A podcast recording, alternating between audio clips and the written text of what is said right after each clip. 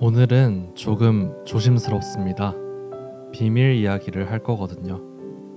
말하고 싶지만 꼭 숨겨둔 이야기, 들킬까봐 조마조마한 마음, 원하지 않았지만 알아차린 진실까지 지켜주세요. 이건 청취자분들만 아는 비밀입니다. 당신께 클로즈업.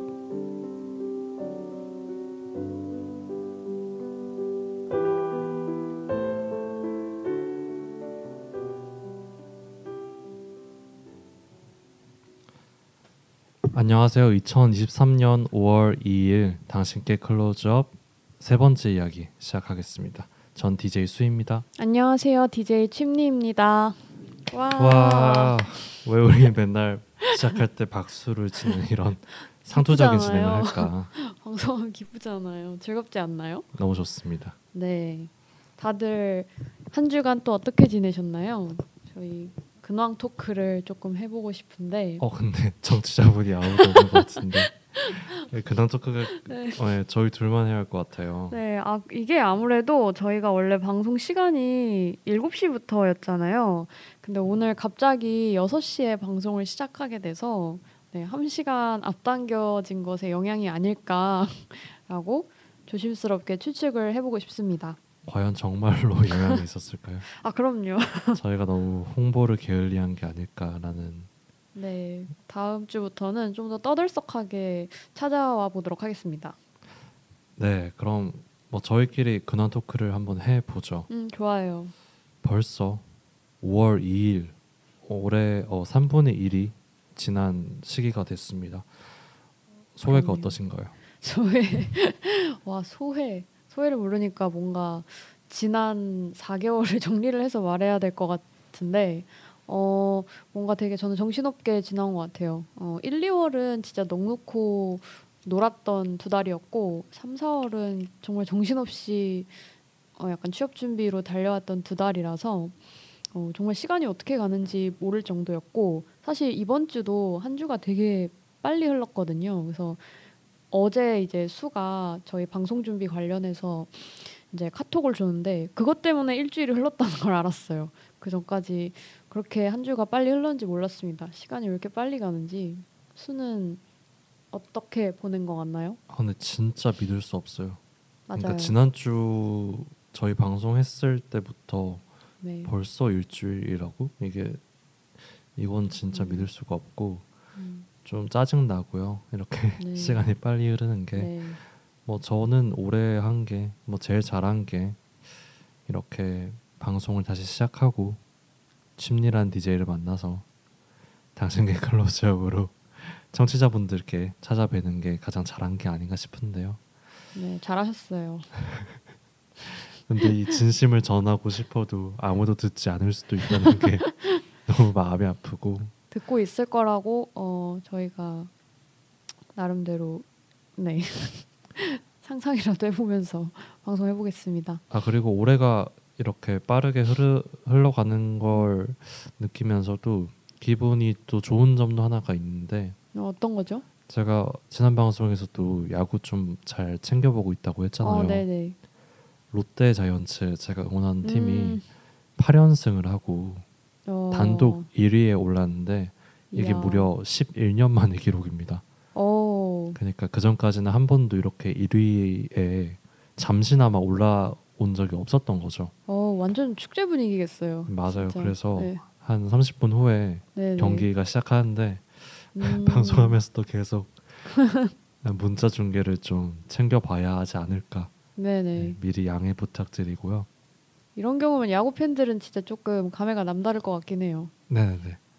사실 뭐 저희가 원래 7시에 방송을 시작하는데 정상적으로 7시에 시작했으면 그렇죠. 야구를 30분이라도 볼 수 있는데 오늘 앞당겨졌어요. 네. 어떻게 이렇게 된 거죠? 어, 뭔가 제가 굉장히 잘못한 것만 같은데 원래는 제가 콘서트 티켓팅이 있어가지고 어, 티켓팅이 이제 8시 부터다 보니 저희가 방송을 끝내게 되면 8시를 넘길 것 같아서 제가 우리 다음 주에는 1시간 일찍 방송을 시작하자라고 했었는데 아, 글쎄 저희 어, 제가 가려고 했던 팬미팅 콘서트에 조금 약간 어, 변경 사항이 생겨서 갑자기 콘서트 예매가 뒤로 미뤄지게 됐어요.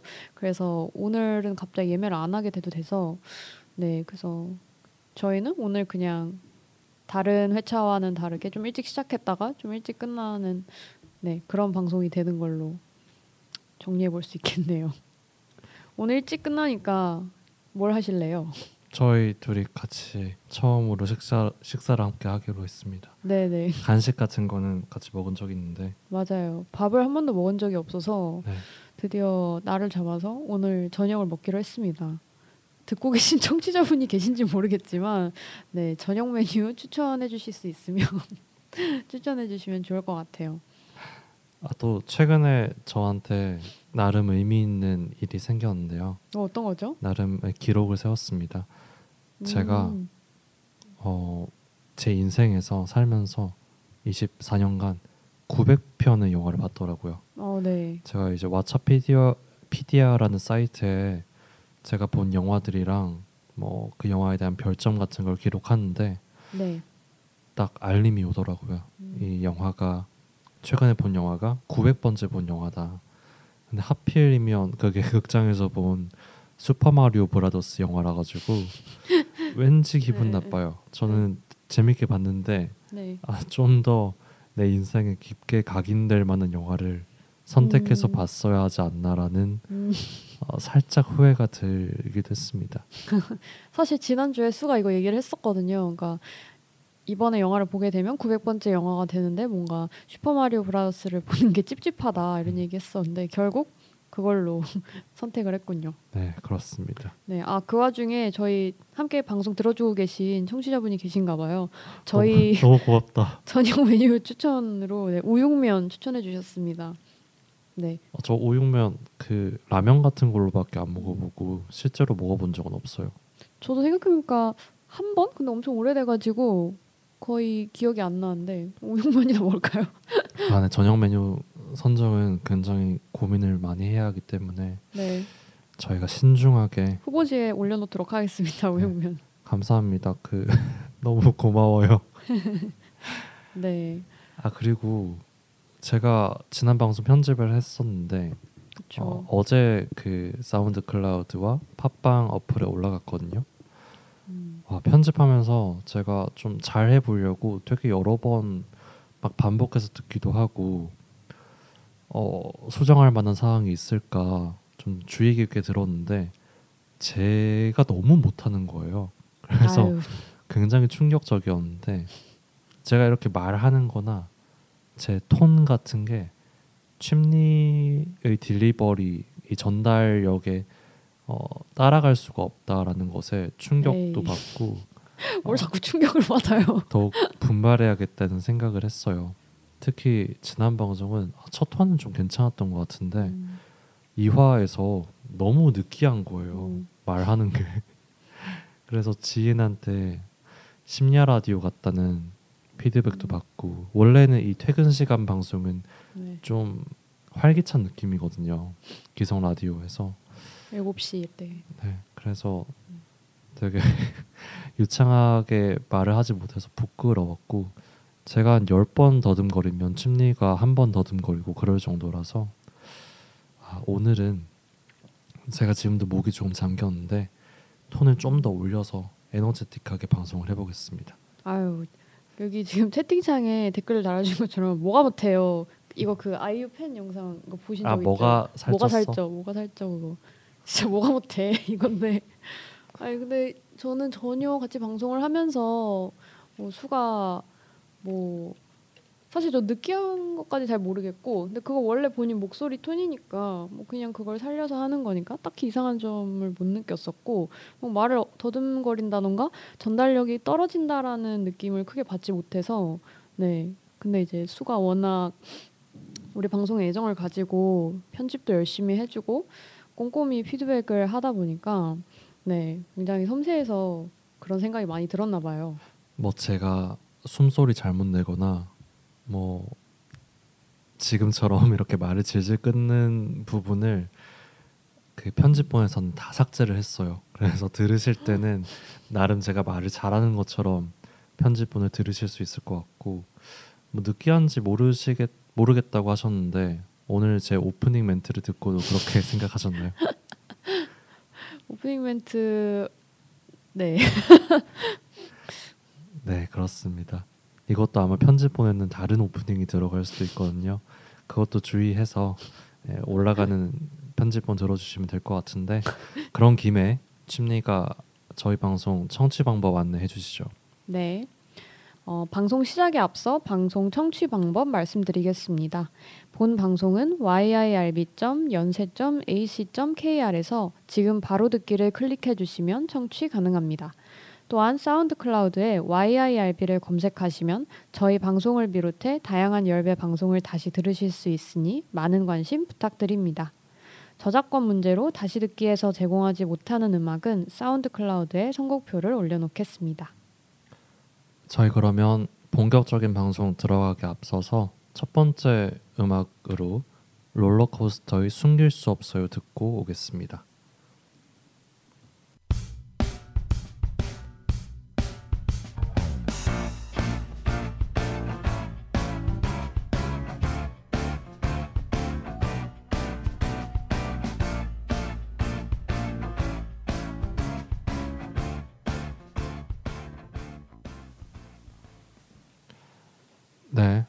롤러코스터의 숨길 수 없어요 듣고 왔습니다.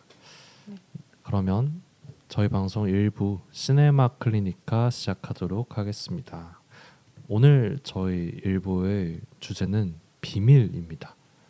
이 비밀이라는 네. 소재가 다양한 영화에 등장하기도 하고 또 비밀 얘기 되게 좋아하잖아요, 저희가. 네. 근데 저희가 그래서 되게 다양한 이야기를 할 줄 알고 이 주제를 준비했는데 그쵸. 의도와 다르게 고백 특집이 돼버렸어요. 네. 두 건의 사연이 왔고 너무 감사드리지만 이 사연 함께 들어보시면 왜 저희가 이런 말을 했는지 아실 겁니다. 네. 그러면 첫 번째 사연부터 소개해 볼게요. 네, 고백 고백 특집의 포문을 여는 첫 번째 사연 제가 한번 읽어보도록 하겠습니다. 어, 네, 익명으로 사연을 보내주셨고요.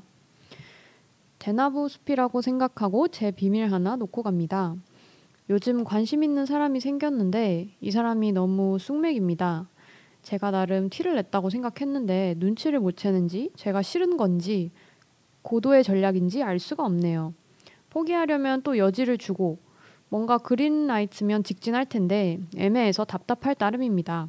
답답한 마음에 사연 쓰고 갑니다. 청취자분들 혹여나 마음에 드는 사람 있으시다면 과감하게 표현하시길. DJ님들 재밌는 방송 기대할게요. 라고 보내주셨습니다. 아유 참 봄이라는 생각이 확 들죠. 이런 네. 이런 마음이 있다는 게 저는 좀 부럽다는 생각이 들어요. 이런 연애 감정 같은 게 한동안 없었던 감정이라 가지고 음. 좀 오래됐거든요. 근데 이분한테 좀 냉정하게 말씀드리자면 네. 쑥맥이 아닌 걸 수도 있다. 음. 그냥 좀 이걸 어떻게 받아쳐야 할지 몰라서 음. 모른 척 하고 있는 걸 수도 있고 하지만 진짜 쑥맥일 수도 있거든요. 그렇죠. 네. 이거는 약간 이 사연에서는 사실 정보가 많지 않아가지고 네. 파악하기가 좀 쉽진 않은데 좀 사례라든가 네네네. 두분 어떤 사이인지 이런 걸 알면 좋을 텐데 음. 어 근데 만약에 이 사연자분이 여성분이고 그 좋아하는 관심 갖는 상대방이 남성분이라고 하면 네. 진짜 모를 가능성이 좀 커요. 이 여자분들이 보통 촉이 좋다고 하잖아요. 그런 편이죠. 네. 근데 진짜 모르는 경우라고 하면 좀 과감하게 고백을 하거나 마음을 표현하는 것도 좋은 방법이라고 생각합니다. 그 남자가 여자한테 고백하는 것보다 여자가 했을 때 성공률이 되게 높다고 생각하거든요. 음. 물론 이거는 제가 하는 말이니까 신뢰가 굉장히 없을 수도 있는데 뭐 고백을 하지 못해서 후회하는 것보다는 음. 들이대고 차이고 조금 쪽팔리는 게 덜 후회하지 않을까라고 생각합니다. 네. 아니 뭐 확률 관련해서 얘기해서 갑자기 생각이 났는데 그 예전에 뭐 어렸을 때 읽었던 것 중에 날씨 관련해서 고백과 관련된 그 날씨와 고백의 연관관계 관련된 뭐 연구가 있었는데 저는 어렸을 때 비 올 때 고백을 하면은 더 그 성사가 잘 될 확률이 높다고 생각을 했었는데 그게 아니고 날이 맑을 때 고백을 하면은 훨씬 더 성사 확률이 높다 막 이런 연구 결과가 그때 막 유행이었었어요. 근데 요새 날씨를 보니까 날씨가 되게 좋잖아요. 음, 그래서 네 요새 딱 고백하기 좋은 계절이 아닌가라는 생각이 들고 어 그리고 사실 사연만 보면은 뭔가 정보가 많지는 않은데 우선 나이대도 잘 모르겠고 그리고 그 상대분이 진짜로 쑥맥이라서 모르시는 건지 아니면은 어 진짜 그 사연자분께서 추측을 하시는 대로 뭔가 일부러 지금 어 뭔가 피하는 그런 건지 그둘 중에 하나인 것 같기는 한데 뭔가 그 부분은 조금 더 시간을 가지고 지켜보면서 판단을 하면 좋을 것 같다는 생각이고요. 그리고 저의 개인적인 생각으로는 어, 관심이 있으면 애매하게 행동을 안 할 것 같다라는 생각이 들기도 해요. 그러니까 이것도 뭐 다 사람 by 사람인 것 같긴 하지만 그래서 약간 진짜 이럴 때는 조금 객관적으로 상황을 바라볼 필요도 있는 것 같고 그러고 맞습니다. 네, 그러고 근데 이 사람이 진짜 좋다 하면은 저도 사실 솔직하게 표현하는 게 좋다고 생각을 해요. 아, 근데 막 진짜 좋아하는지는 잘 모르겠어요. 약간 음, 그쵸, 탐색하는 그쵸. 느낌. 네, 이 사연에서는 조금 그런 네, 느낌이 들어요. 썸도 아니고 그러니까 막 뭐 데이트도 음. 그렇게 많이 해보시지 않은 상태인 것 같은데 아니 뭐날 좋으니까 같이 그죠? 한번 영화관 뭐, 가자고 네, 영화는 네. 뭐날 안 좋아도 볼 수 있긴 한데 한강 가자고 그러거나 한번 나들이 가자고 해보는 건 어떨까요? 가볍게 진짜 정말 내가 막 너무 지금 절절하게 좋아하는 거면은 사실 솔직하게 막 바로 표현해봐도 괜찮을 것 같은데 그게 아니고 뭔가 만난 지 얼마 안 됐다 그러면 요새 날 좋으니까 진짜 한강 가자 그러는 거 어떨지 너무 뻔하지 않아요? 아 그래서 더 약간 적극적으로 좀 표현을 할 수 있는 방법인데 근데 막 말로 하기 그러니까 그냥 놀러 가자 그러는 거죠. 네 이거는 사연자분 스타일에 따라서 네 적절히 활용을 하시길 바라겠습니다. 네, 두 번째 사연도 사실 연애와 관련된 사연이에요. 네 네. 어, 이분 쿠팡님이라는 분이 보내주신 사연인데 음, 이분 사연은 첫 번째 사연자분의 사연보다는 조금 더 구체적입니다. 음 맞아요. 어, 남자분이신 것 같아서 네. 제가 읽어보겠습니다. 네. 아, 사랑에 빠진 남자 연기를 어떻게 하지? 은근히 연기 욕심이 있어요. 네, 일단 네, 쿠팡님은 남자시고 좋아하시는 분은 여자라고. 네. 저는 친구를 좋아하고 있습니다. 정말 우연한 기회로 알게 된 친구인데 몇 년째 친구로만 지내고 있어요. 처음엔 그냥 같이 밥 먹고 술 먹고 이야기하는 게 좋았어요. 같이 있으면 재밌고 즐거우니까 자주 만났습니다. 이렇게 2년 넘게 알아오다 보니까 새롭게 보이는 모습들이 있더라고요. 어느 날은 귀여워 보이기도 하고 마냥 해맑은 줄 알았는데 진지한 구석도 있고 특별한 계기가 있었다기보다는 저도 모르게 이렇게 되어버렸습니다. 다들 그러다시피 친구로 남을지 제 마음을 표현해 볼지 고민이 됩니다. 괜히 불편해질까봐 무서워서 현상 유지 중이긴 한데 제가 언제까지 이렇게 지낼 수 있을지 잘 모르겠어서요. 문제는 이 친구가 저를 어떻게 생각하는지 잘 모르겠습니다. 이 친구는 지금 남자친구가 없는데 일주일에 적어도 세 번 이상은 저와 연락하고 종종 전화도 오거든요. 근데 저를 좋아하는 것 같은 시그널을 한 번도 준 적이 없어서 얘는 아닌가 보다 생각 중입니다. 고백했다가 친구로도 못 볼까봐 걱정이고 안 하면 괜히 저 혼자 어색하게 분위기 만들어 갈 것 같고 어떻게 하면 좋을까요? 너무 네. 귀여운 사연이에요. 네, 진짜. 우선 약간 감히 추측을 해보자면 약간 새내기? 어 조금 연령대가 어리신 분이지 않을까? 저희보단 좀 어리실 네. 수도 있다. 약간 그런 느낌이 들었습니다. 아 왜 20대 중후반도 네. 아, 네, 이런- 그럴 수 있죠. 이런 말랑말랑한 30대 40대도 이럴 수도 있죠. 네. 나는 솔로로 가셔야. 아, 근데 뭐 되게 친한 친구 베프까지는 아, 아, 니라도 되게 그렇네요. 친한 뭐 저는 이런 말 안 좋아하지만 남사친 음. 여사친 사이이신 것 같은데 음. 하, 어떻게 하면 좋을까요? 이것도 이거 진짜 딜레마예요. 이거 어, 이거 토론 100분 토론에도 답 안 나오는 주제라서. 보통 근데 뭐 알게 된 지 한 반년 정도 안 됐으면 음, 그냥 고백할 수도 있는데 음, 2년 넘게 알아왔고 함께 쌓은 추억이 있는데 뭐 고백하고 음. 까이고 다시 친구로 돌아가기가 음. 아 쉽지 않아요. 그러게 가능할 것 같나요 본인? 저요? 네. 저는 하, 저는 경험담인데 제 오. 얘기는 아니고 네. 친구 얘긴데. 고백까지는 아닌데 뭐 그냥 좋아하는 티를 많이 냈던 적이 있는데 음, 어, 잘 안 되고 나서 다시 친해진 적이 있어요. 음, 뭐, 어, 아 친해졌대요. 음. 제 얘기가 아니니까. 뭐 예를 들어 고1 때 어, 까였, 까였는데 음, 음. 고3 때 다시 친해져서 뭐 성인 되고도 잘 친하게 지낸다거나 음. 그런 경우도 있긴 한데 아 쉽지 않을 것 같아요. 일단 음, 뭐. 제가 지금 어, 알고 지내는 여성 친구들한테 그런 마음을 갖는 것 자체가 일단 쉽지 않을 것 같고 음.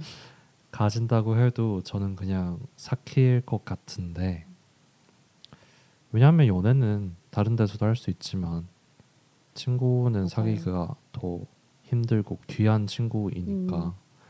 그쵸. 근데 뭐 그렇게 귀여워 보이면 좋아한다고 해야죠. 아니 근데 2년 넘게 친한 거면은 그래도 적지 않은 기간이라고 생각을 하는데 어, 어 근데 우선 이러면은 이분이 상당히 괴로울 거라는 생각이 좀 들고요. 어쨌든 상대가 알든 모르든 어, 한 꽤 오랜 기간 동안 혼자서 약간 그런 마음을 가지고는 있는데 지금 표현을 하기가 어려운 상황이잖아요. 그래서 우선 되게 힘드신 마음에 뭔가 사연을 보내주신 것 같고 하, 그래서 정말 어떻게 하면 좋을지 저희도 난감한데. 어, 제 생각엔 일단 자주 만난다고 하셨으니까 어, 이게 뭐 밀당을 해라는 건 아니고 한 일주일 정도 연락 안 하고 바쁜 척하고 지내보세요. 음, 그리고 진짜 그래도 보고 싶으면 좋아하는 거고 왜냐면 그냥 그 쿠팡님께서 현 시점에 외로운 거죠 봄이니까 외롭거나 아니면. 뭐 호르몬의 어떤 불균형적인 일이 생겼다거나 그래서 일시적인 거일 수도 있어서 네. 이때 잘못 실수해서 술 먹고 고백했다가 까이면 얼마나 손해예요. 이 돌이켜 보면 아 쟤랑은 연애나 썸 같은 게 아니라 그냥 친구로 지냈으면 훨씬 좋았을 텐데라고 후회하는 경우도 되게 많거든요. 음, 음, 맞아요. 특히 뭔가 소중한 친구일수록 조금 더 신중해야 된다는 점에 저도 좀 동의를 하는 것 같아요. 그러니까 이게 그러니까 본인이 지금 갑자기 어, 아까 말한 대로 날씨의 영향이나 갑자기 연애를 하고 싶은 마음 때문에 갑자기 든 생각인지 아니면 어, 조금 오랫동안 생각을 해봤을 때 난 진짜 얘를 좋아한다라고 판단이 선 건지 그걸 조금 구분할 필요가 있는 것 같거든요. 근데 만약에 전자라면은 네 고백을 하면은 조금 곤란할 것 같고요. 이거는 제가 사실 뒤에 영화 소개하면서도 말씀을 드리려고 했었는데 그 약간 본인의 생각이 어떤가를 좀 확실히 정리를 하고 약간 본인의 스탠스를 정할 게 좋을 것 같거든요. 네. 그러면 영화 이야기 하면서 사연자분 얘기 더 해볼 텐데 네. 그 전에 음악 하나 듣고 올게요. 근데 이 음악이 사연자분의 입장이라기보다는 친한 친구한테 고백을 받은 사람의 입장에서 쓴 노래거든요. 음. 그래가지고 음, 피셔맨 피처링 수민의 사이라는 노래 듣고 오겠습니다. 네.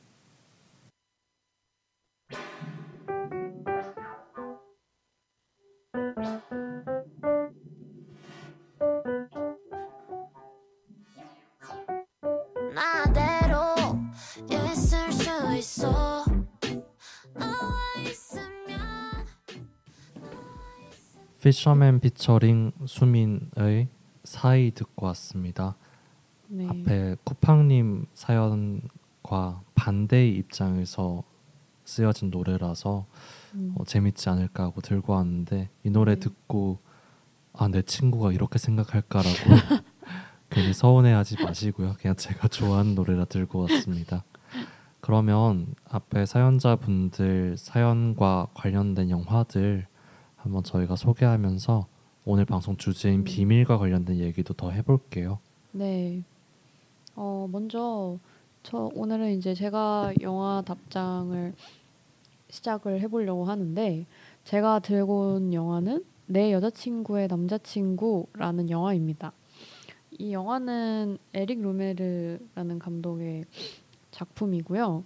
어, 이 감독이 사실 사계절 연작으로 영화를 만들었었어요. 그래서 봄 이야기, 여름 이야기, 가을 이야기, 겨울 이야기 이렇게 사계절 연작 으로 영화를 만들었었고 또 이것 이외에도 녹색광선이라는 작품이나 뭐 해변의 폴린느 그리고 제가 제일 좋아하는 내 여자친구의 남자친구라는 이런 작품을 만들었었는데 어, 영화에 상당히 대사가 많고 그렇기 때문에 뭔가 이 인물이 생각하는 거를 좀 관객이 좀 명확하게 알 수 있는 것 같아요. 그러니까 의식의 흐름을 따라가기가 저한테는 비교적 쉽다고 느껴졌어요. 대사가 많아서.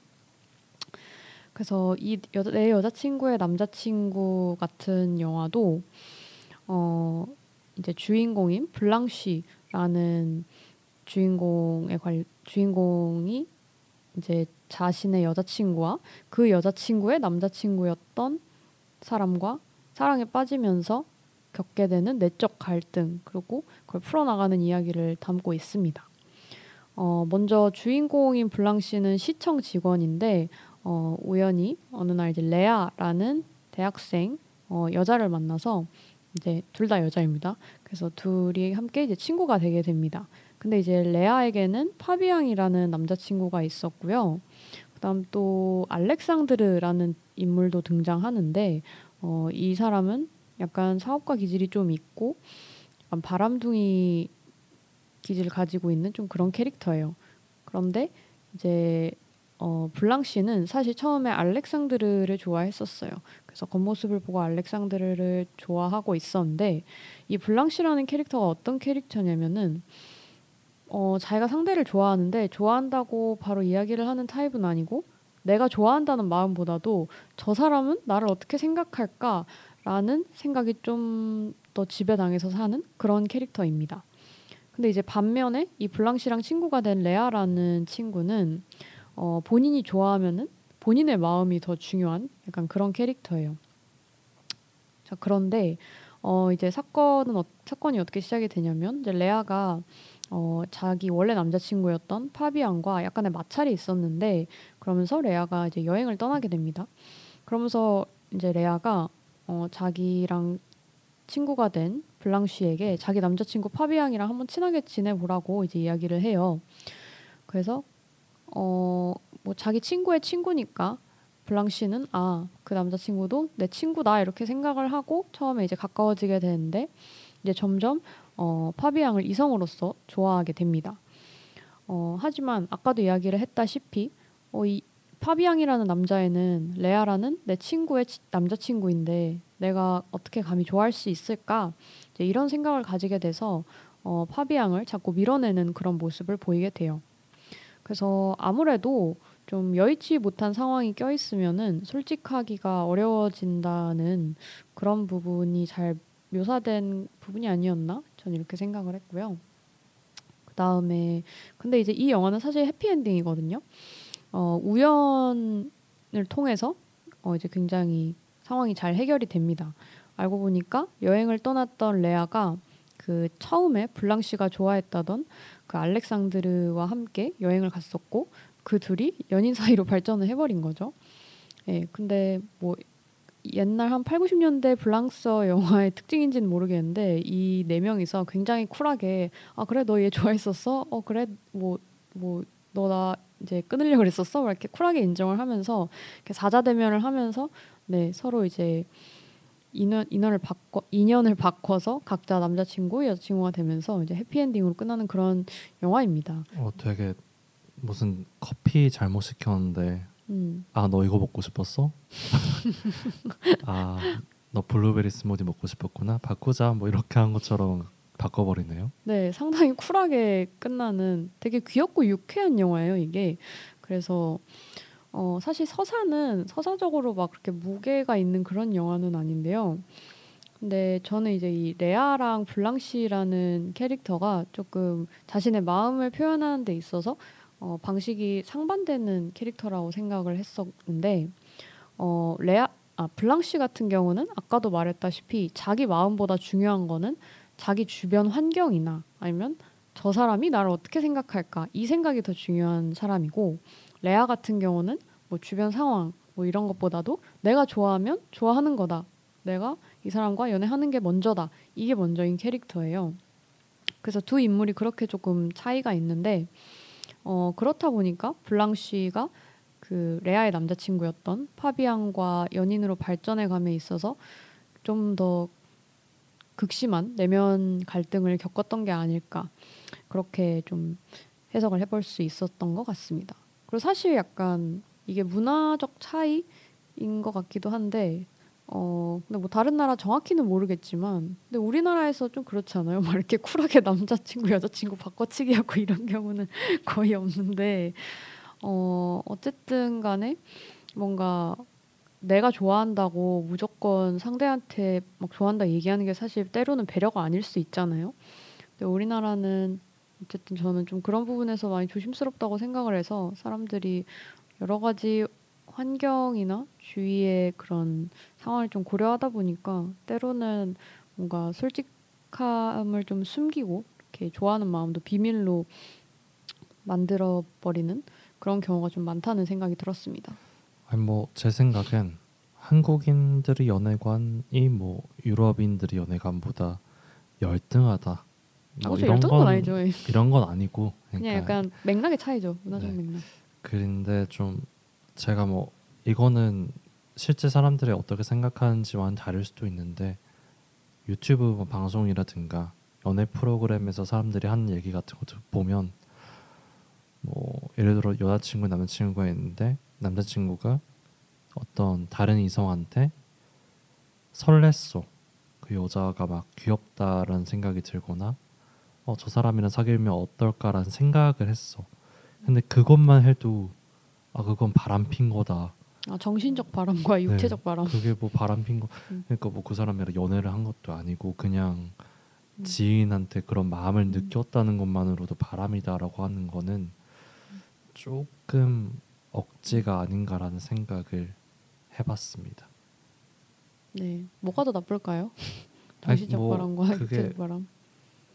다시 돌아오면 되는 거죠. 그그 그 마음이 흔들렸으면 아 그러면 내가 진짜 현재 관계를 정리하고 다음 사람을 찾아야겠다. 저 사람한테 고백을 해봐야겠다 하면 그게 뭐 정당하다고 전 생각하거든요. 근데 현재 연인과 관계를 끊지도 못하고 다른 사람한테 설레서 그 사람과도 연애를 시작하려고 하면 그거는 뭐 바람인 건데 뭐 마음이 조금 흔들렸다 가지고 바람이라고 하는 뭔가 풍토에 대해서 약간 반론을 제기해 봤습니다. 아, 아 근데 여기서는 레아 같은 경우엔 남자친구가 있는데 있는 상태에서 자기가 이제 알렉산드랑 사귀어 버린 거고 음. 이제 블랑시는 이제 내적으로만 갈등을 한 케이스죠. 음, 음, 음. 프랑스는 좀 관대한 것 같아요. 네, 약간 이 영화뿐만이 아니고 그 같은 감독의 다른 영화를도 보면은 네 우리나라 좀 그 문화의 풍토와 조금 다른 맥락의 정서를 느껴볼 수 있는 것 같아요. 그래서 사실 뭐 이 영화 얘기는 조금 약간 불필요하게 길었던 것 같기도 한데 사연자님에게 이제 드리고 싶었던 말은 결국엔 약간 이런 그 친구분에게 마음을 표현하는 것에 대해서 뭔가 정해진 답이 있다기보다는 스스로 판단을 뚜렷하게 할 필요가 있다는 거를 말씀을 드리고 싶었던 것 같아요. 그래서 만약에 본인이 마음에 확신이 있다, 오랜 기간 동안 이 친구를 지켜보고 확신이 있을 경우에는 어 근데 뭐 사실 뭐 언젠가는 사실 뭐 표현하고 정리하는 것도 전 나쁘지 않다고 생각을 해서 왜냐면 너무 괴로우시니까 그래서 대신에 이제 본인이 확신이 들면은 좀 진솔하고 정중하게 표현하는 게 좋을 것 같고요. 근데 만약에 자기 마음에 확신이 없고 그냥 지금 일시적으로 드는 생각 같으면은 그냥 현상 유지를 하시면서 어 내가 지금 잠깐 흔들린 게 아닌가 어, 정말 오랜 시간이 지나도 똑같은 감정이 들까? 이걸 좀 생각해 보시는 게 좋을 것 같아요. 그래서 오랜 시간이 흘러도 마음이 그대로라면 이제 그때 다시 표현하는 거를 고려해 보시는 게 어떨지 추천드립니다. 네. 고백을 만약에 하실 일이 있으면 최대한 담백하게 하는 게 좋지 않을까라는 생각이 들고요. 그렇죠. 그냥 뭐 좋아한다. 넌 음. 어떠냐? 음. 알겠다. 뭐 그렇게 네. 어, 그렇게 되는데 성사가 되지 않더라도 너무 그 슬픔에 빠져 있지 마시고 맞습니다. 음악도 듣고 영화도 보면서 그걸 달랠 수 있으셨으면 좋겠네요. 네. 이러니까 되게 안 될 것처럼 말하는 것 같은데 잘 되시면 다음에 네. 사연 또 보내주세요. 네. 저는 이 뭐 직접적인 도움이 될 만한 영화는 아닌데 어, 이 기회 아니면 저희가 이 방송에서 로코 영화들을 어떻게 소개할 수 있을까 싶어가지고 음. 어, 로맨틱 코미디 영화 좀 얘기해 보려고 해요. 오. 영화나 드라마 보면 되게 인상적인 고백들이 많이 등장하잖아요. 네. 뭐 예를 들어 워킹 타이틀이라는 제작사에서 제작했던 어바웃 타임, 노팅 힐, 러브 액츄얼리 이런 영화들에서 어, signature라고 할 수 있는 고백 신들이 있는데 이런 것들 따라 하시지 않겠죠? 네, 따라 하시면 안 되고요. 어, 제가 좋아하는 고백 장면을 하나 어, 보여드리고 싶, 아, 알려드리고 싶어요. 89년도 로맨틱 코미디 영화 해리가 셀리를 만났을 때라는 작품에서 마지막 고백 장면입니다. 이 영화의 줄거리는 되게 단순해요. 남녀 사이 친구는 불가능하다라는 전 그 명제를 갖고 만든 영화인데 서로 첫 인상이 그리 좋지 않았던 두 남녀가 나중에 만나서 친구 사이가 되고 또 어떤 일을 겪어서 썸 타는 사이처럼 됩니다. 근데 둘이 서로 확신을 갖지 못해서 아, 우리가 친구인데 괜찮을까라고 확신을 갖지 못해서 연인으로 발전하지 못했는데 결국 마지막에 이 여자는 놓치면 안 되겠다라는 확신을 갖게 된 남자가 음. 이 여자를 찾아서 새해 축하 파티장으로 달려갑니다. 네. 만나서 사랑한다고 고백하니까 여자는 말도 안 된다 이렇게 거절을 해요. 음. 그러자 다시 고백을 하는데 네. 어떻게 고백하냐면 아, 이거 좀 오글거릴 것 같은데 바깥 날씨가 20도가 넘어도 감기에 걸리는 당신을 사랑해. 샌드위치 시키는데 1시간 반이 걸리는 당신을 사랑해. 오늘 밤 자기 전 마지막으로 이야기하고 싶은 당, 사람이 당신이라서 사랑해. 내가 외로워서도 아니고 새해 전야라서도 아니야. 당신이 누군가와 남은 인생을 같이 보낼 거라면 가장 빠를수록 좋을 것 같아서 여기 온 거야. 음. 이렇게 고백하고 딱 새해가 되면서 음악이 나오면서 뽀뽀하고 끝나거든요. 어. 그래서 이런 뭐 이렇게 영화 같은 고백을 해라는 건 아닌데 고백을 하거나 누군가를 좋아한다고 마음을 표현할 때는 어, 이런 마음이면 좋지 않을까. 상대를 관찰하고 있고 어, 그런 세세한 부분까지 사랑하고 그런 세세한 부분 때문에 너를 사랑한다, 좋아한다라고 말할 수 있으면 너무 이상적인 고백이 아닐까 음. 생각해봤습니다. 아 근데 맞아요. 네. 그거 근데 이게 약간 다른 분들도 많이 그러시는지 모르겠는데 저도 약간 구체적으로 알려주면 좋거든요. 그러니까 약간 제가 납득이 되는 이유면은 더 신뢰가 생기고 좀 진정성 있게 받아들일 수 있는 것 같아요. 근데 여기서 이분은 그러니까 이두 남녀는 그 그러니까 처음에 만났다가 좀 여러 해가 흐르고 나서 어느 날 갑자기 만난 거야 다시 또? 네 우연히 만났다가 어, 뭔가 친구가 됐는데 뭐 그땐 연인인 상태였는데 음, 서로 막 연애 상담 같은 거 해주다가 뭐 음, 둘다 헤어졌어요. 음, 헤어졌는데 또 애매한 관계였던 거죠. 분명히 서로에게 마음은 있는데 친구와 그 연인 사이에서 애매하게 있다가 보통 영화에서 그러듯 결국은 서로 사랑한다는 걸 깨닫게 되는 내용인데 음, 그 친구로서 관찰해온 상대방의 그런 사소한 모습들 어찌 보면 결점들까지 사랑한다고 표현할 수 있는 게 너무 좋았고 이 영화 되게 귀엽고 사랑스럽거든요. 맞아요. 추천드립니다. 진짜 유명한 영화죠. 제가 순간 그 제목을 헷갈려가지고 제가 이걸 봤던 영화인 줄 알았는데 그거는 제가 그 프랭키 앤 자니라는 영화를 헷갈렸었고 이것도 되게 그 포스터 되게 자주 봤었는데 네 이것도 봐야겠네요. 자 그러면 저희가 오늘 또 가장 저희가 이야기하고 싶었던 영화에 대해서 이야기를 해봐야겠죠. 좋습니다. 네. 그래서 저희가 어, 비밀을 주제로 방송을 하기로 했을 때부터 어, 얘기하고 싶다라고 했던 영화가 있었어요. 그래서 파벨만스. 네. 많이들 보셨는지 모르겠는데 이제 수 같은 경우는 이제 개봉하고 좀 이따 봤나요? 얼마 안 돼서 봤었고 네. 그리고 저 같은 경우는 이제 따끈따끈하게 비교적 지난주에 파벨만스를 봤습니다. 그래서 파벨만스에서도 사실 이 비밀이라는 게 좀 핵심적인 키워드로 등장을 하잖아요. 그래서 파벨만스 이야기를 저희가 이번 방송에서 꼭 다뤄보고 싶었는데 네, 간략하게 파벨만스 줄거리를 이야기하고 하고 싶은 얘기를 해보려고 합니다. 그래서 파벨만스에서는 어 이제 주인공 세미가 어렸을 적에 엄마 아빠와 극장에 처음 갔다가 어 영화라는 매체에 사랑에 빠지게 됩니다. 어 그런데 엄마 이 영화에서 사실 엄마가 굉장히 인상적이기도 한 게 엄마 역시도 뭔가 이상적인 꿈 본인이 사랑에 빠진 것을 쫓는 그런 경험이 있었다 보니 어 엄마가 영화의 사랑에 빠진 세미를 적극적으로 응원하고 지지를 해주죠.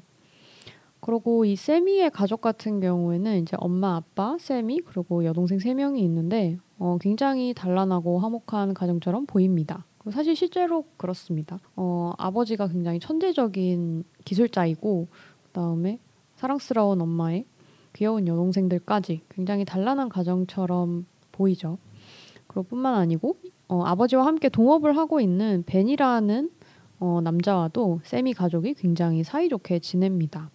그런데 이제 영화의 갈등이 본격적으로 시작이 되는 부분은 어느 날 세미 가족과 그 다음에 베니라는 남자가 함께 캠핑을 가게 됐는데 어, 가족들이 함께 즐거운 시간을 보내는 걸 세미가 영화로 촬영을 하게 되죠. 근데 이 촬영본을 집에 와서 편집을 하려고 봤더니 편집을 하면서 엄마와 그 베니의 모습이 우연히 찍힌 필름들을 이제 몇 개를 보게 됩니다. 이제 그 몇몇 장면들에서 엄마와 베니가 서로 주고받는 몸짓이나 눈짓, 눈빛 이런 게 좀 심상치 않다라는 거를 눈치를 채게 되죠. 어, 그러면서 이제 세미가 좀 혼란에 빠지게 되고 아, 엄마와 베니가 사랑하는 관계구나라는 거를 깨닫게 됩니다. 그래서 아, 이 내가 알게 된 이 비밀을 어떻게 감당해야 되나 고민을 하다가 한참 엄마한테는 내가 뭐 때문에 고민에 빠졌는지 이야기도 안 하고 화만 내고 그러다가 결국에는 어머니에게 이 영화를 보여주기로 결심을 하고 어, 어머니에게 그 영화에서 원래는 이제 어머니와 베니가 조금 뭔가 연인 관계인 듯하게 보이는 그 부분들만 따로 이제 빼놓은 영상들이 있었는데 그 영상을 어머니를 암실로 데려가서 보여주게 됩니다. 세미는 아주 오래도록 다른 가족들에게는 이 이야기를 본인 입으로는 하지 않습니다. 그래서 이제 어머니가 베니와 어떤 특별한 감정이 있다는 그 부분은 이제 엄마와 쌤이 둘만의 비밀로 남게 되었습니다. 그래서 영화 후반부에서는 이제 세미가 어떻게 영화 감독으로서 어, 성장을 해 나가는지에 관한 이야기를 이제 풀면서 네, 영화가 마무리되고 있습니다. 네, 뒷부분은 너무 큰 스포일러가 될 수 있어서 직접 극장 또는 집에서 보시길 추천드리고요. 아, 이 영화 어떻게 보셨나요, 준니?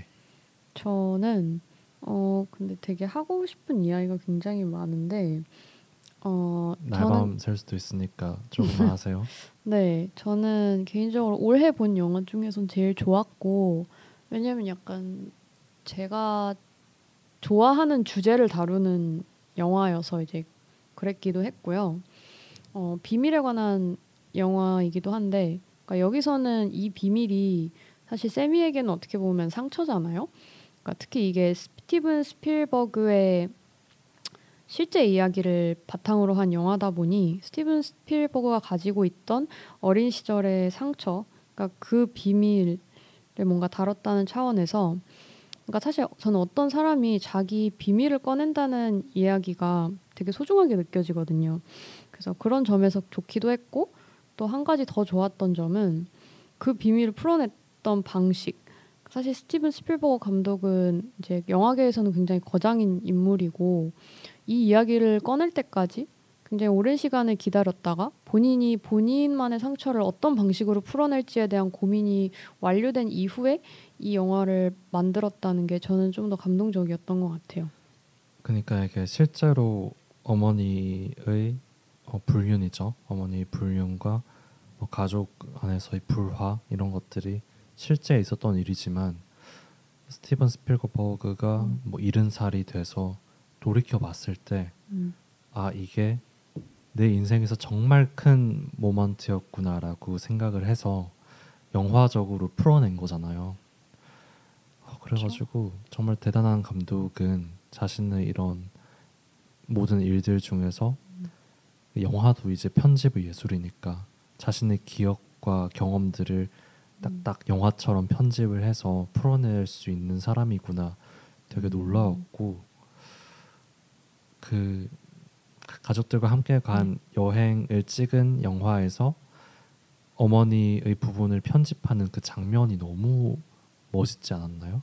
네. 그 360도 패닝샷을 하면서 그친그 그 세미의 눈과 그 편집기 돌아가는 손과 어머니의 모습들 이런 것들을 딱딱 교차 편집하면서 보여주는데 어, 너무 좋았고 제가 음. 이 영화 관련된 정보를 좀 찾아보니까 이때 이제 세미가 영화 감독으로서 큰 성장을 한 순간이더라고요. 음. 그러니까 영화라는 것은 카메라라는 것은 내가 실제로 보는 것 보는 현실 사실과는 다른 이 카메라로만 알 수 있는 진실을 담아낼 수 있다. 그러니까 영화가 가짜를 담는 것이 아니라 더 정확한 진실을 담아낼 수 있다. 그러니까 세미는 평소에 있으면서도 예를 들어 엄마와 베니 아저씨가 어, 아빠와의 사이보다 더 좋아 보이고 더 화목해 보이는 것을 계속 봐왔으면서도 그 둘 사이의 로맨스를 알아차리지 못하다가 영화로 편집하면서 그 진실에 가까워졌다. 그것이 이제 세미가 영화 감독으로 성장하는데 큰 도움이 되었다고 할까요? 네. 그래서 보면서 아 우리 인생에 좀 고난이라든가 상처가 된 순간도 어떻게든 도움이 되고 그 네. 상처들을 통해서 성장하고 더 좋은 사람이 될 수도 있구나 이런 생각이 음. 전 들었어요. 네, 그러니까 이게 나한테 닥친 일들을 내가 어떤 시선으로 바라보느냐에 따라서 내가 좀 다르게 대응을 할 수 있고 헤쳐나갈 수 있다라는 저는 개인적으로는 좀 그런 용기를 줬던 영화여서 저한테 좀 남다르게 다가왔던 것 같고요. 그다음에 저는 사실 이 그러니까 스티븐 스필버그의 이 개인적인 서사 차원에서 좀 많이 감동적이었던 것 중에 하나가 사실 본인의 뭔가 어린 시절에 가지고 있었던 그런 상처를 그러니까 그런 것들은 되게 굉장히 오랜 시간 동안 지속된다고 생각을 하거든요. 그러면은 본인이 영화 감독으로 어, 살아오면서 중간에 어느 때고 생각이 날 때 이렇게 그냥 배설을 했을 수도 있는 그런 이야기 소재인데 뭔가 이런 본인만의 사실 상처도 어떻게 보면 아주 아프지만은 때로는 소중하기도 하단 말이에요. 본인한테 뭐 인생의 원동력이 될 때도 있고 근데 그런 소중한 상처를 아끼고 아껴뒀다가 내가 이거를 담담히 풀어낼 수 있고 나만의 방식으로 이야기를 전달할 수 있는 순간까지 기다렸다가 지금 이게 영화를 만들어 줬다는 게 저는 상당히 감동적이었던 것 같고 또 실제로 이 영화를 접할 수 있는 이제 어머니나 아버지가 이 영화를 보고 상처를 받을까봐 어머니 아버지가 이제 세상을 떠나시고 나서 영화를 공개했다는 것도 어, 상당히 배려가 넘치는 아들이었구나라는 생각이 들었습니다. 그 영화에서 그 삼촌이 찾아온 적이 있었잖아요. 삼촌이 찾아와서 그 예술을 한다는 거는 강쪽한테 가장 큰 상처를 입히는 어, 그런 필연적인 길이다 이런 이야기를 해주는데 사실 그런 말을 들었지만 저는 오히려 세미는 그 누구보다도 배려 있는 감독이 되었다. 뭐 이런 생각도 좀 들었던 것 같습니다. 아마 스티븐 스필버그 자신의 뭐 아내라든가 자녀들에게 그쵸, 뭔가 준 상, 상처나 어쩔 수 없이 준 상처 같은 거에 대한 어, 생각을 담아냈지 않나 음. 싶고요. 저는 물론 영화의 후반부에서는 세미가 또 폭력을 당하는 사건들이 발생하긴 음. 하지만 적어도 부모님과의 관계에서는 상처나 트라우마보다는 행복했던 순간, 감사했던 순간이 더 많았을 것 같아요. 그래서 영화에서도 물론 어머니와 떨어지게 된 사이가 멀어지게 된 이 사건이 큰 상처였겠지만 솔직히 이렇게 좋은 부모님이 어디 있어요. 엄마나 아빠가 이렇게 사랑하고 둘이 서로 부부가 아니더라고 해도 사랑한다고 말할 수 있는 이런 사이가 그렇게 많지 않잖아요. 이런 좋은 가정 환경이 스티븐 스필버그가 이후 만들게 된 영화에 영향을 끼치지 않았을까라는 생각도 해봅니다. 되게 가족 영화 같은 것도 너무 잘 만들고 다양한 영화를 잘 만드는데 어떤 문화적 배경이 있었는지 이 컴퓨터 기술자인 아버지와 피아니스트인 어머니 사이에서 이런 되게 다양한 경험을 통해서 위대한 예술가가 탄생하지 않았나 그런 생각을 해봤습니다. 침리한테 묻고 싶은 거 있는데 혹시 어, 네. 제가 침리라고 하니까 계속 시리가 인식을 하는데 혹시 평소에 시리를 많이 쓰시나요? 저 이거 안 쓰고 얘가 반응 그렇게 자주 하지 않는데 제 발음 문제인 걸로 하겠습니다. 네. 아, 묻고 싶었던 게 시리 문제는 아니었고요. 네, 깜짝이야. 네. 스필버그 영화 평소에 많이 보셨는지 묻고 싶었어요. 저는 AI는 너무 그동안 AI를 사실 스필버그 영화 중에 제일 좋아했었던 것 같고 어, 네 사, 지금 뭐 AI가 생각나요. 그렇게 막 많이 보진 않았던 것 같아요. E.T. 정도의 저는 생각보다 스필버그 영화를 많이 못 봤거든요. 음. 예를 들어 조스라든가 아 조스 뭐 인디아나 존스라든가 네. 신들러 리스트라든가 음. AI라든가 음.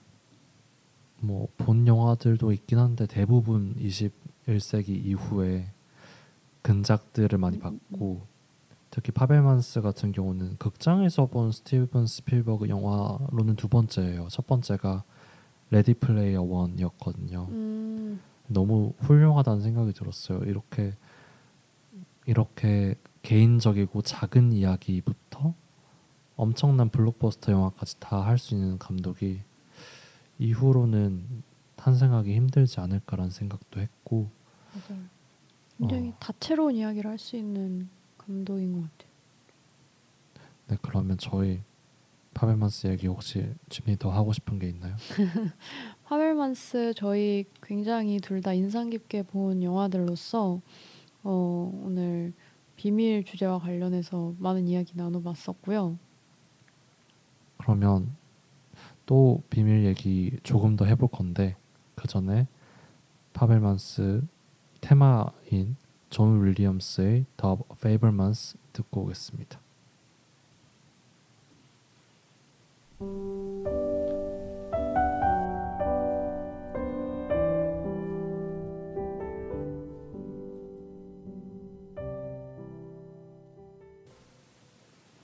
존 윌리엄스의 The Fabelmans 듣고 왔습니다. 제가 오늘 주제 비밀 얘기하기로 하면서 아, 영화 속에 얼마나 많은 비밀이라는 이 소재가 등장할까 생각을 한번 해봤어요. 음, 특히 호러나 미스테리 장르에서는 이 비밀이란 게 핵심인 것 같습니다. 그러니까 모든 이 여- 호러 미스테리 영화에서는 비밀이 등장해요. 어떤 비밀이 어, 예를 들어 놀러 간 별장을 갔는데 별장을 놀러 갔는데 비밀이 숨겨져 있고 사람들이 하나씩 사라진다거나 또는 어, 누군가의 비밀을 알게 돼서 그것을 폭로하고 범인을 잡기 위해 노력한다거나 뭐 또 인물에게 트라우마와 비밀을 부여하는 것이 아주 기초적인 시나리오 작법이라고 하더라고요. 네. 뭐 예를 들어 스파이더맨이라는 주인공은 이 비밀과 트라우마가 다 부여된 인물이겠죠. 신분의 음. 비밀과 또 삼촌을 잃은 스- 그 트라우마. 다스베이더 같은 캐릭터도 마찬가지고요. 네. 비밀을 간직하기 위해 애쓰거나 또는 나의 비밀을 밝힐지 말지 고민하는 과정에서 인물의 깊이가 생기지 않을까 생각해봤습니다. 음, 첩보 영화라든가 불륜이 등장하는 영화라든가 출생의 비밀을 다룬 영화라든가 커밍아웃을 하게 되는 뭐 퀴어 장르의 영화도 다 비밀이라는 소재를 갖고 있는데 음, 그만큼 다양한 얘기를 할 수 있는 장 그 주제인 것 같고 아쉽게도 오늘은 저희가 너무 고백 특집이 돼버렸지만 음, 들으시는 분들은 내가 좋아하는 영화에서 어, 이 인물들은 어떤 비밀을 갖고 있지 한번 생각해 보셨으면 좋겠고요. 사연과는 관계가 없지만 제가 오늘 이 비밀과 관련된 영화 중에서 소개하고 싶은 영화들이 있어요. 권력자들의 비밀을 파헤쳐서 세상에 알리는 저널리스트들의 영화입니다. 음, 작년 말에 개봉한 영화인데 그녀가 말했다라는 영화예요. 마리아 슈라더 감독이 연출했고요. 실화 바탕이고 동명의 서적이 원작입니다. 2017년 10월 뉴욕타임스에서 이 하비 와인스타인이라는 영화 제작자의 성추문을 폭로했는데 많은 분들이 알고 계시는 미투 운동이 이 보도 이후에 확산됐죠. 와인스타인은 약 30년간 영화 제작을 하면서 업계 초년생, 신인 배우 등 수많은 여성들을 대상으로 성폭력을 행사했고 워낙 큰 권력을 갖고 있었기 때문에 아무도 이를 막을 수 없었습니다.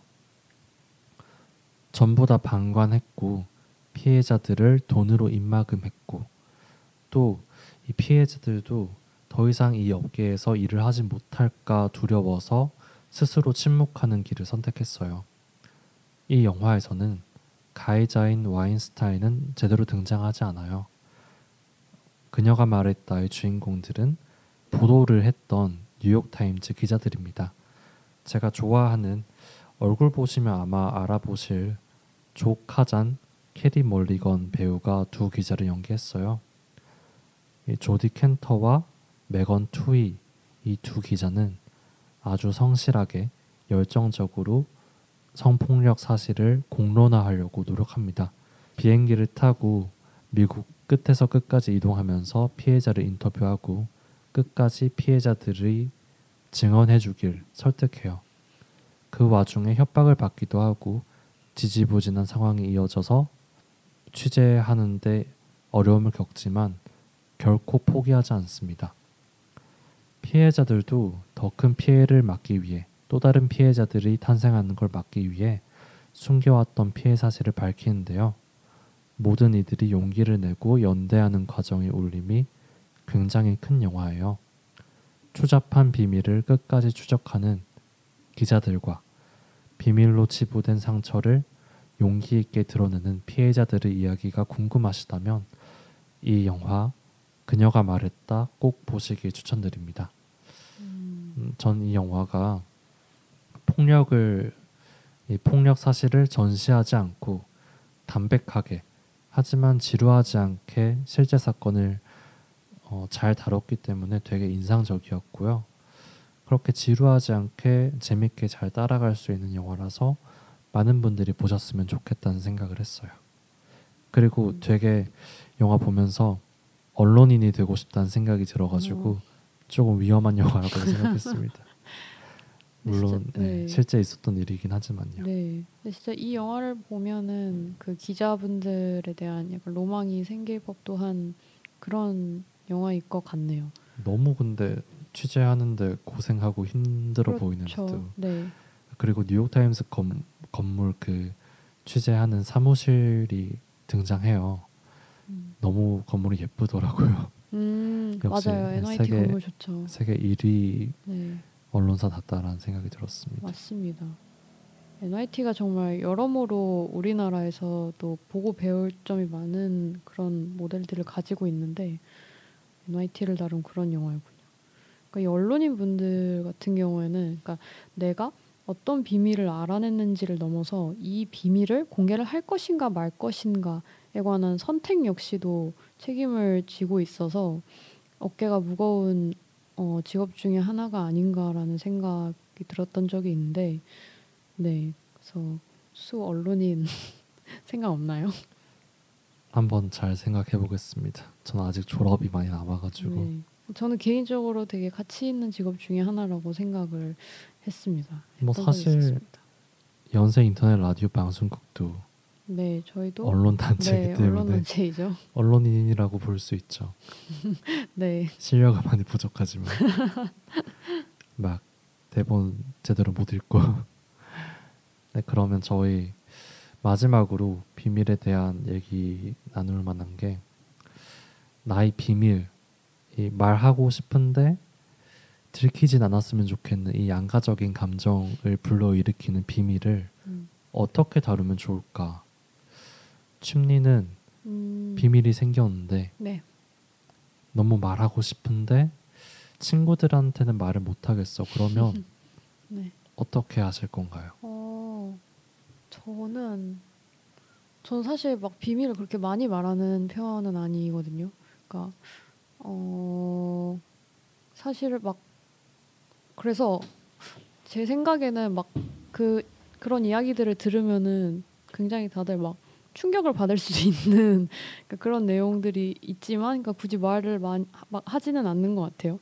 근데 막 근데 비밀을 뭔가 공개하기가 꺼려지는 이유는 내가 이거를 말한다 말했을 때 상대방이 어떻게 반응을 해야 될지 굉장히 당황하는 그 모습을 보고 싶지 않은 거예요. 그러니까 상대방을 곤란하게 하고 싶지 않고 왜냐면 그걸 보는 저 또한 힘들기 때문에 그렇기도 하고 어쨌든 비밀을 꺼내는 과정 역시 사실 쉽지는 않은 거니까 어느 정도 감정 소모가 필요한 부분이다 보니까 좀 꺼려지는 것 같은데 그럼에도 불구하고 아 이건 너무 막 답답해서 미치겠다 꼭 뭔가 이야기를 하고 싶다 이런 것들이 있으면은 사실 저는 그 굉장히 친한 친구들과 어 비밀스러운 오픈 카카오톡 방이 있는데 저희끼리 이제 이제 대숲이라고 이름을 붙여서 24시간 뭐 대순 뭐 이렇게 이름을 붙였는데 이제 방장 한 명이 있고 나머지는 다 익명으로 들어와가지고 자기가 하고 싶은 말 이렇게 쓰고 나가는 그런 방이 있단 말이에요. 대신에 이제 방장 친구는 노출이 된 상황이고 어쩔 수 없이. 되게 비밀 사조직 같은 느낌이 드는데. 네, 한 일곱 명이 있다 보니까 이게 의외로 익명성이 잘 지켜지는 게.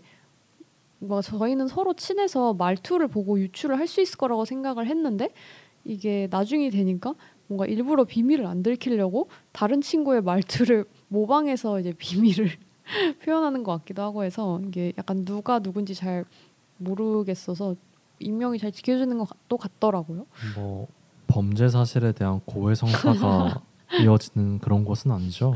어, 그 정도 수익까지 가지는 않지만 본인이 뭔가 되게 이야기를 하고 싶었지만 뭔가 남한테 뭔가 함부로 못 꺼내겠는 이야기 아니면 원래 이제 서로 실명으로 되어 있는 카톡방에서는 갑자기 꺼내면 좀 뜬금없을 것 같은 이야기들 그런 거를 이제 이 그 대수방에다가 막 던지는 것 같아요. 그래서 오히려 막 그렇게 무거운 비밀이 아니더라도 좀 오히려 막 가벼운 이야기들도 종종 올라오는 것 같아요. 저도 어, 되게 좋은 방법이라는 생각이 들었는데 어, 저도 어두운 음, 고민이나 좀 진지한 그리고 비밀 같은 것들이 있을 때 뭐 대나무 숲도 좋은 방법이고 라디오 사연 같은 걸 보낼 때가 있었거든요. 음, 익명으로 보내면 뭐 왜냐면 라디오 사연 보내면 DJ들이 잘 읽어주고 공감도 잘 음. 해주니까 그렇죠. 그리고 나도 되게 절대 다수한테 내 비밀을 알리는 거지만 내 신원이 노출되지 않으니까 안전하기도 음. 하고요. 그리고 어릴 때는 내 감정에 좀 어, 치우쳐서 생각하는 편이었어서 내가 남한테 비밀 얘기해주고 대신 대가로 너도 나한테 비밀 얘기해주고 최악이죠. 비밀 이런 교환. 비밀 교환, 비밀 공유로 하는 거 한 적도 있었는데 10대 때 지금은 그게 얼마나 상대한테 곤란한 일일지 알기 때문에 그러지 않고요. 음, 근데 그럼에도 불구하고 술 마시거나 어디 놀러 가거나 하면 진실 게임 하자는 사람들이 있어요. 어, 책 요새요? 그러니까 막 요새는 20대, 예. 사실 잘 모르겠는데 음. 20대 초반에 술 술자리 아, 같은 거 예. 가질 때는 자연스럽게 뭔가 비, 어, 진실을 얘기하자 뭐 이렇게 촉 까놓고 시작하진 않지만 음, 자연스럽게 그런 분위기가 흘러가는 경우도 있었던 것 같고 음, 뭐 10대 때는 수학여행 같은 데 가면 진실 게임 다 하잖아요. 그렇죠. 근데 저 저는 초등학교 때가 마지막이었던 것 같은데. 아 진짜요? 저- 나왜 네. 고등학생 때까지 했던 것 같지? 보통은 나 사실 우리 반을 걔 좋아해. 음, 나 옆반 캐서린 좋아해 이렇게 이 마음을 표현하고 싶어서 약간 찐뽕한 느낌도 있고 아니면 이 진실 게임이라는 게 남 비밀도 또 알게 되니까 소문 내는 음. 사람들도 있고 그랬었는데 음. 여러분 비밀은 주지도 받지도 맙시다. 어 그러니까요. 네. 근데 저는 굉장히 어렸을 때부터 그 진실 게임에 되게 회의적이었던 게, 그러니까 어 이거 근데 다른 애들이 비밀을 얘기를 해줘도 내가 내 비밀 얘기하기 싫으면 내가 거짓말 치면 그만인 거 아닌가? 이 생각이 드는 거예요. 그러니까 저는 되게 영악했네요. 그래서 어, 그냥 나도 나 그냥 딴 얘기하면 되는 거고 솔직히 쟤도 그럴 수도 있지 않을까 그래서 저 솔직히 다른 애가 막 그런 얘기를 해도 그렇게 막 신뢰가 가지는 않는다 진짜 말도 안 돼. 나 지금 세상 배신당한 기분이에요. 나는 옆방 캐서린 좋아한다고 늘 말했는데 제가 너무 영악한 아이였네요 아, 믿을 수가 없네요. 네, 장난이고 그러니까 이런 적은 실제로는 없었고 그냥 저는 되게 막 어색하게 웃으면서 아 막 난 그런 거 없어 하면서 그냥 아예 참여를 안 하겠다고 되게 혼자 막 깡 있게 얘기하는 스타일이었어서 어린 10대 춤리가 되게 궁금해지는 얘기였습니다. 네 재밌네요 그러면 일부 이제 슬슬 마무리. 슬슬도 아니다. 한 시간 반을 했어.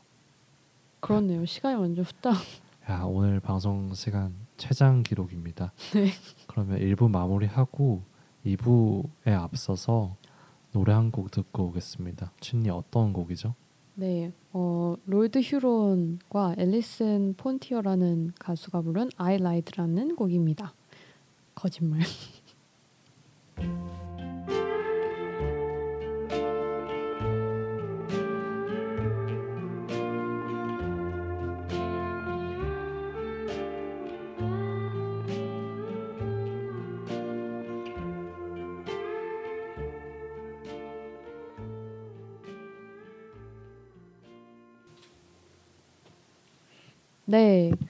서 I Lied라는 곡 듣고 오셨고요.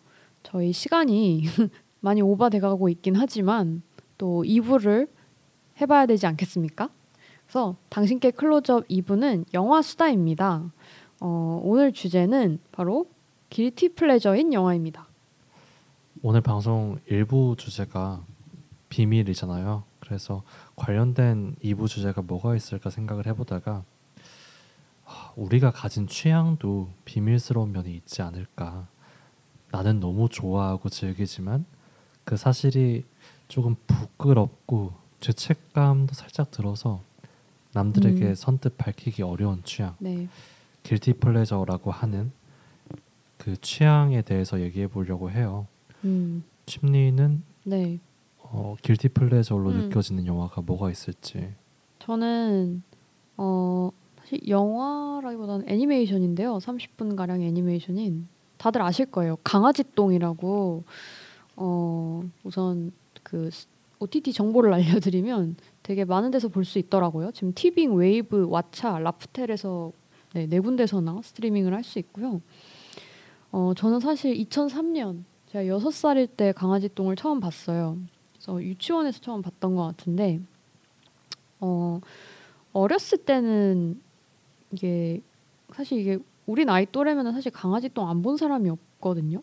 근데 어렸을 때는 다른 친구들과 비슷한 이유로 굉장히 이 애니메이션을 좋아하고 감명을 받았던 것 같은데 그냥 단순히 강아지 똥에 이입하다 보니까 슬퍼지게 된 거예요. 그냥 생긴 것도 조금 약간 괜히 눈썹도 좀 억울하게 생기고 그렇잖아요.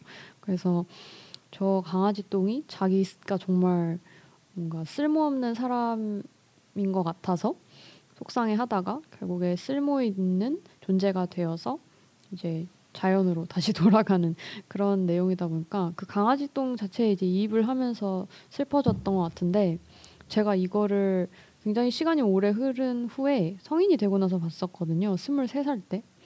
근데 이거 그때가 이제 언제였냐면 제가 3학년이 되던 해였는데 제가 3학년 올라가던 해가 코로나 시작되던 해였거든요. 2020년에. 근데 저는 이때가 어 표현을 하자면 제가 자존감이 제일 낮았을 때였던 것 같아요.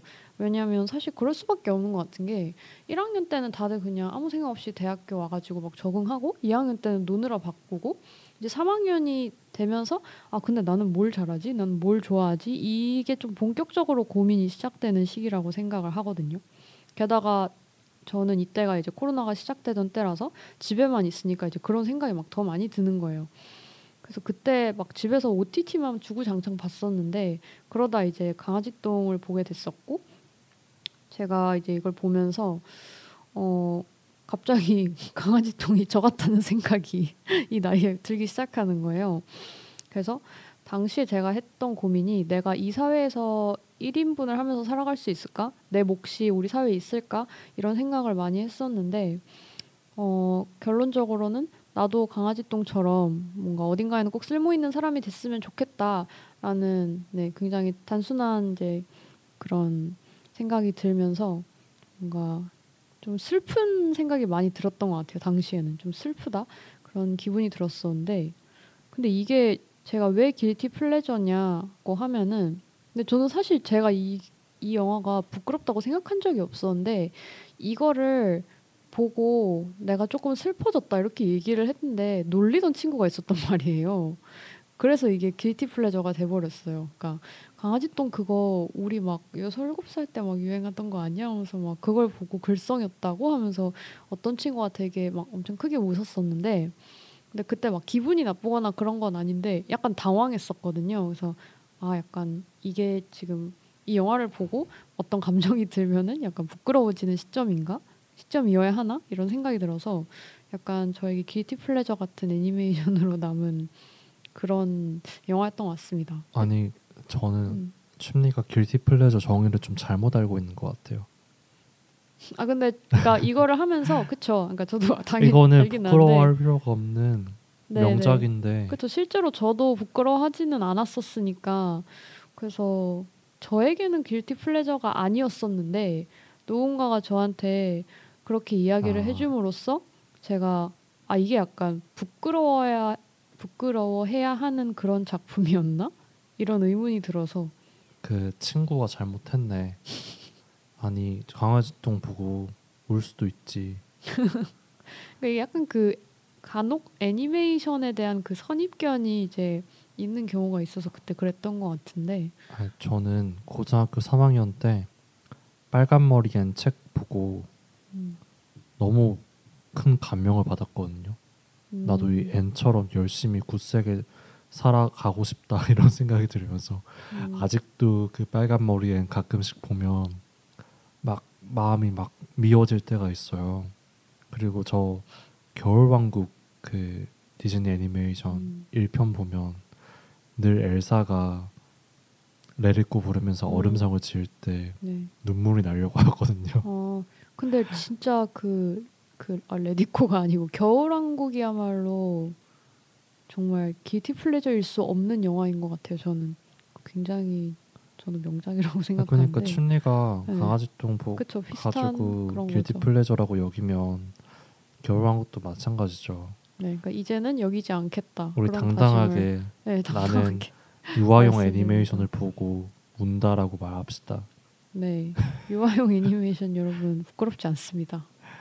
네, 저, 저 제가 생각한 길티 플레저는 좀 예를 들어 숨어서 듣는 명곡 같이 좀 부끄럽고 시대상에 맞지 않는 가사나 어, 음악 스타일이지만 난 되게 좋아해. 근데 남들한테 내 취향을 알리고 싶진 않아. 약- 아니면 그 유튜브 피식 대학에 음, 이번에 상 어. 탔잖아요. 네, 최준 캐릭터 아, 예. 이런 캐릭터를 되게 좋아하는데 음, 뭐 남들한테는 최준을 사랑한다 이렇게 말하지 못한다. 뭐 그런 게 길티 플레저지. 아, 강아지 똥은 너무 약합니다. 이 춤리가 그, 아, 그 진짜 부끄러운 게 뭔지 모르는 것 같아요. 좋은 거 아닌가요, 그럼? 전 없어요, 그러면. 아, 다행입니다. 뭐 저는 좀 많은 것 같은데 요즘은 아니에요. 요즘은 아닌데 한때 일본 애니메이션 되게 많이 봤었고요. 음, 근데 그게 그 소위 말하는 빠따 그러니까 윤리 또는 어떤 인권 감수성이 결여돼 있는 작품들이 많잖아요. 한국 정서와 맞지 않는 부분에 있어서도 뭔가 감수성이 떨어지는 작품들, 특히 나온 지 시대가 좀 지난 작품들은 뭐 시대가 되지 지나지 않았더라고 해도 너의 이름은 같은 어 되게 히트작들도 그런 비판을 많이 받는데 그런 일본 애니, 애니메이션 볼 때 어 약간 남들한테 나 이런 애니메이션 좋아해라고 당당하게 말하지 못하는 그런 기분을 많이 느꼈어요. 단순히 내가 오타쿠로 보이는 게 싫어서가 아니라 아 좀 제 윤리적으로 문제 있는 작품 많이 보는 사람들 이렇게 보이는 게 싫어서 그땐 되게 윤리적이고 싶었나 봐요. 지금은 음. 뭐 그렇게 뭐 남들 시선을 신경 쓰지도 않고 애니메이션도 많이 보지도 않지만 한때 그랬던 적이 있고 어 저한테 좀 guilty pleasure인 영화가 있는데 고질라 혹시 보신 적 있나요? 보진 않았는데 알고 있죠. 네.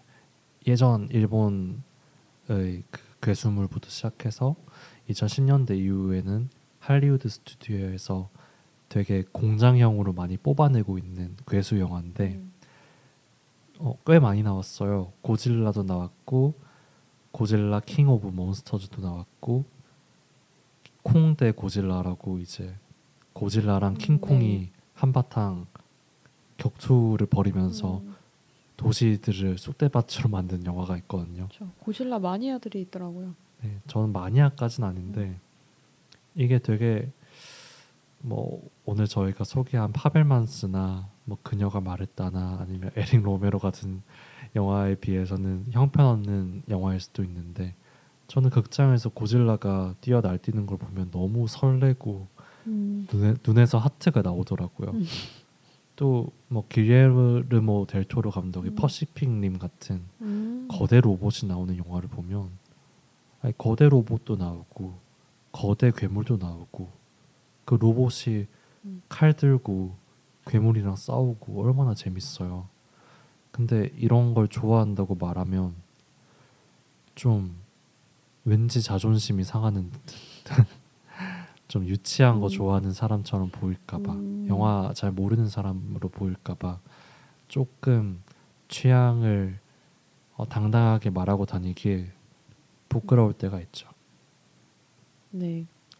춘리는 이런 거 안 좋아하죠. 저는 근데 저는 애니메이션을 그렇게 많이 보는 편은 아니고 어 근데 저는 사실 이런 이야기는 많이 들었어요. 왜냐면 주위에 나는 애니메이션을 엄청 파고 아니면 이 로봇 나오는 영화들 엄청 좋아하는데 뭔가 영화 뭐 좋아해 했을 때 이 그 그런 영화들을 좋아해라고 대답하는 게 그러니까 예전에는 뭐 부끄럽지 않았는데 뭔가 점점 나이 들면서 부끄러워진다. 그래서 약간 그런 거에 대해서 고민을 토로하는 사람들을 몇 번 본 적이 있었어서 뭐 영 이해를 못하는 그런 감정은 아닌 것 같습니다.